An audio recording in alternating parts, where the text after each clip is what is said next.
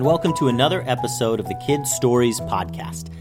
Today we have part two of The Kid Wizard Rescue, and I'm going to dive right into the story. The gang arrived at Bogman's Cave in no time. They stashed their scooters in some bushes outside the entrance and peered into the cave. Everyone knew of Bogman's Cave. It was thought to hold unknown treasures, but over the years it went largely forgotten. No one had found any treasure in Bogman's Cave ever. No one ever disappeared in Bogman's Cave. Much of its mystery had faded, and now it was rarely visited except as shelter for weary travelers. The story went that long ago, a pirate captain named Bogman had amassed a great treasure on the open seas. He grew tired of pillaging and stealing and went to seek out a new life on land. He released his crew, burned his ship, and made his way south into the valley. His great treasure really only served to make him paranoid, though, and he trusted no one. He was said to have made his home in this cave, where he stashed all of his treasures and was never heard from again. Tim and Ray, you two lead the way, said Momo. Ninjas Tim and Ray grew up defending the caves of Gemrock Village. They knew how to get around in caves better than anyone else in the valley. The two cave pros entered cautiously with the other ninja close behind. The ninjas crept deep into the cave. Tim and Ray would stop periodically to listen closely, sometimes placing their ears directly onto the cave walls to discover where the tribe might be inside these twisting caverns. It didn't take long for the sounds of digging and talking to reach the ninjas. The sounds echoed down the hallway, and the ninjas perked up, all ready for a fight.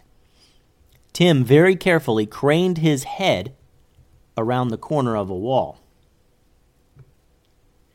and he peered into a large open room. The room had some wooden furniture in it that had to have been a hundred years old. It looked like someone lived in this room long ago.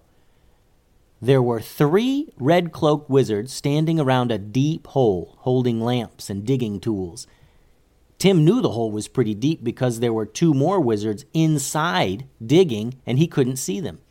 They were filling buckets of dirt and handing them back up to the wizards to dump out. They were definitely looking for the orb. Tim looked back to the rest of the group and held up his entire hand to show five fingers so they knew there were five enemies inside the next room. Momo stepped out from the line of ninjas pressed against the wall. He began creeping into the room, intent on leading the charge. Just then, a fizzing sound, like that of a firecracker being lit, began to hiss behind Momo. Before he could react, a magic blast zapped right past his head. Goose was running down the hallway, holding a wand in each hand. He couldn't wait for any plan and was eager to exact revenge on the tribe of wizards that had abandoned him. The magic blast that Goose shot flew into the room of digging wizards and exploded. The three standing wizards were all knocked back against the cave walls. The blast left a ringing in everyone's ears, and the wizards in the hole were certainly dazed. The ninjas rushed into the room behind Goose. They all stood above the fallen wizards before they could get back up, holding their ninja weapons out and at the ready. Goose jumped up on a pile of dirt and looked into the digging hole. He's not here! Where's Arlo? yelled Goose to one of the wizards that was knocked back against a wall. He leaped to the wizard and pointed his wand at him. Where's Arlo, Tinsley? Well, well, well, if it isn't Goose come back to rescue his best friend Arlo. Do you really think you and your new friends can get away with this? Do you really think we'll just let you take Arlo? asked Tinsley, who appeared to be the leader of this group. Arlo! Arlo! Goose began to yell. Tie him up, ninjas! yelled Momo, and the ninjas began to tie up the wizards. And take their wands, the ninjas rifled through the robes of the wizards, taking a wand from each one. Momo put them all in his pack. You're really good at making enemies, you know that? Taking wands from a group of red cloak wizards? Most people wouldn't dare, said Tinsley. Yeah, well, so far the only thing I've seen you do is dig holes and talk, so forgive me if I'm not shaking in my boots, replied Momo. Just then, the group heard a loud rustling and stomping, the unmistakable sound of a beast tromping through the tunnels of a cave. There were three different entrances leading into this room where everyone was. One of them the ninjas had just come through. In seconds, it was clear which tunnel the sound was coming from, and Goose ran to the mouth of that tunnel. Tim yelled, Goose, no! And he rushed over to protect Goose from the noisy beast that was nearing the room they all stood in. Before he could get there, though, a green, shiny creature leaped from the darkness and tackled Goose. They both rolled on the ground, and for a second everyone tensed up and readied to pry the beast from Goose. But as they rolled on the ground, there was the unmistakable sound of laughter. Goose stood and dusted himself off. The creature stood as well. It was a dragon. But but it was a boy. It stood on its two hind legs and wore human clothes. His feet and head were unmistakably dragon, and he was covered in shiny, dream, shiny green dragon scale. None of the ninja had ever seen a dragon like this. He had a big dragon smile at finally seeing his old friend Goose. Arlo! yelled Goose, and he hugged his friend. The dragon hugged him back. Your friend is a dragon? asked Momo. Yeah, answered Goose. Did I not mention that? No, you did not mention that your friend was a dragon, said Momo. Well, does it matter? asked Goose.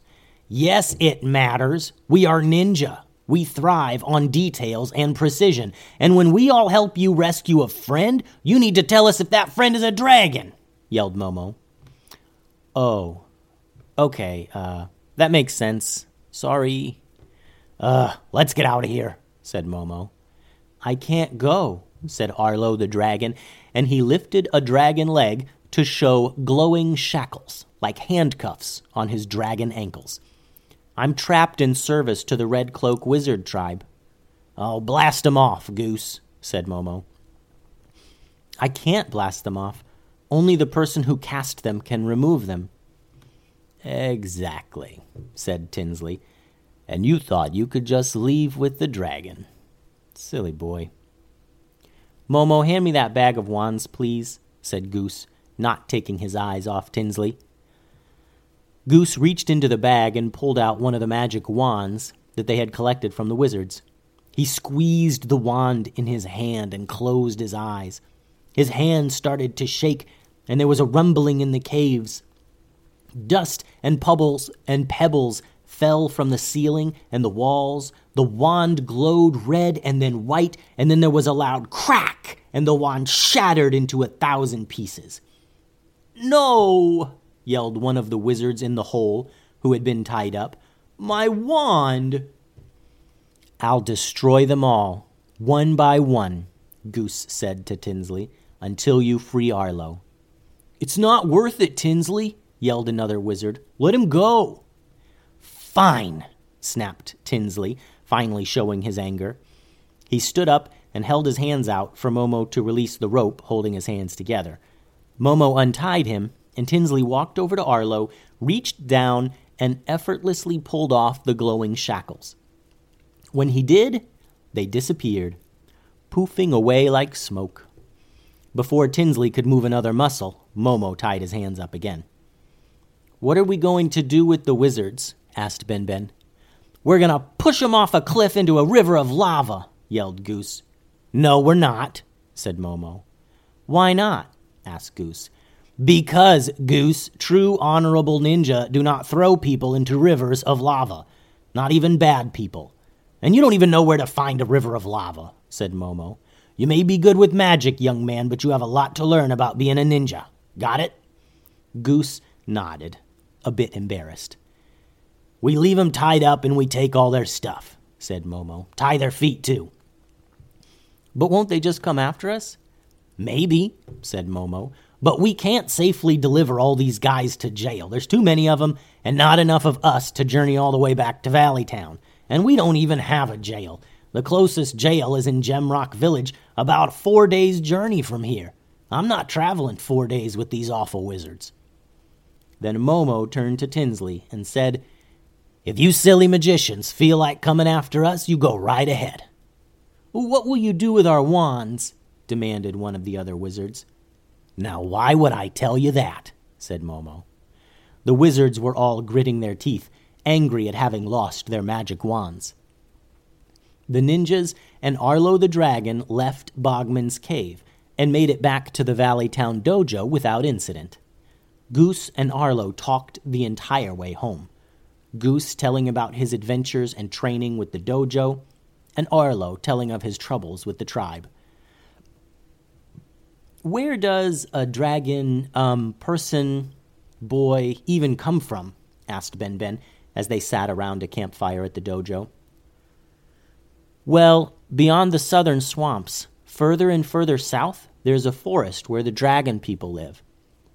We call ourselves dragon kind, answered Arlo. You've been beyond the southern swamps? asked Boulise. I've never met anyone who's been beyond the southern swamps. Well, I don't remember it. I was taken from my home by the Red Cloak Wizard tribe when I was a baby. Why? asked Boulise. Why would anyone take a baby? The tribe is always collecting magical items and magical people and magical creatures. They want to take over the valley, but right now they don't have the numbers. They just don't have enough people. Do you think they'll come back and try to get you? Asked Boulise. Of course they will, interrupted Goose. If there's magic they can't have, then they try to destroy it so no one else can have it either. They'll be back. I'm not worried about it, and neither should you guys, interrupted Momo. If it isn't the Red Cloak Wizard tribe, then it's mysterious Mr. Max, or the Secret Traders, or some gang of cave trolls. There's always going to be a threat, and we're always going to be ready for it. Right, Ninja? The ninjas all agreed. The end. I hope you enjoyed today's episode. Remember to have your adult help email me your ideas for more campground powers. I would love to share them before a future episode. Thanks for listening, guys.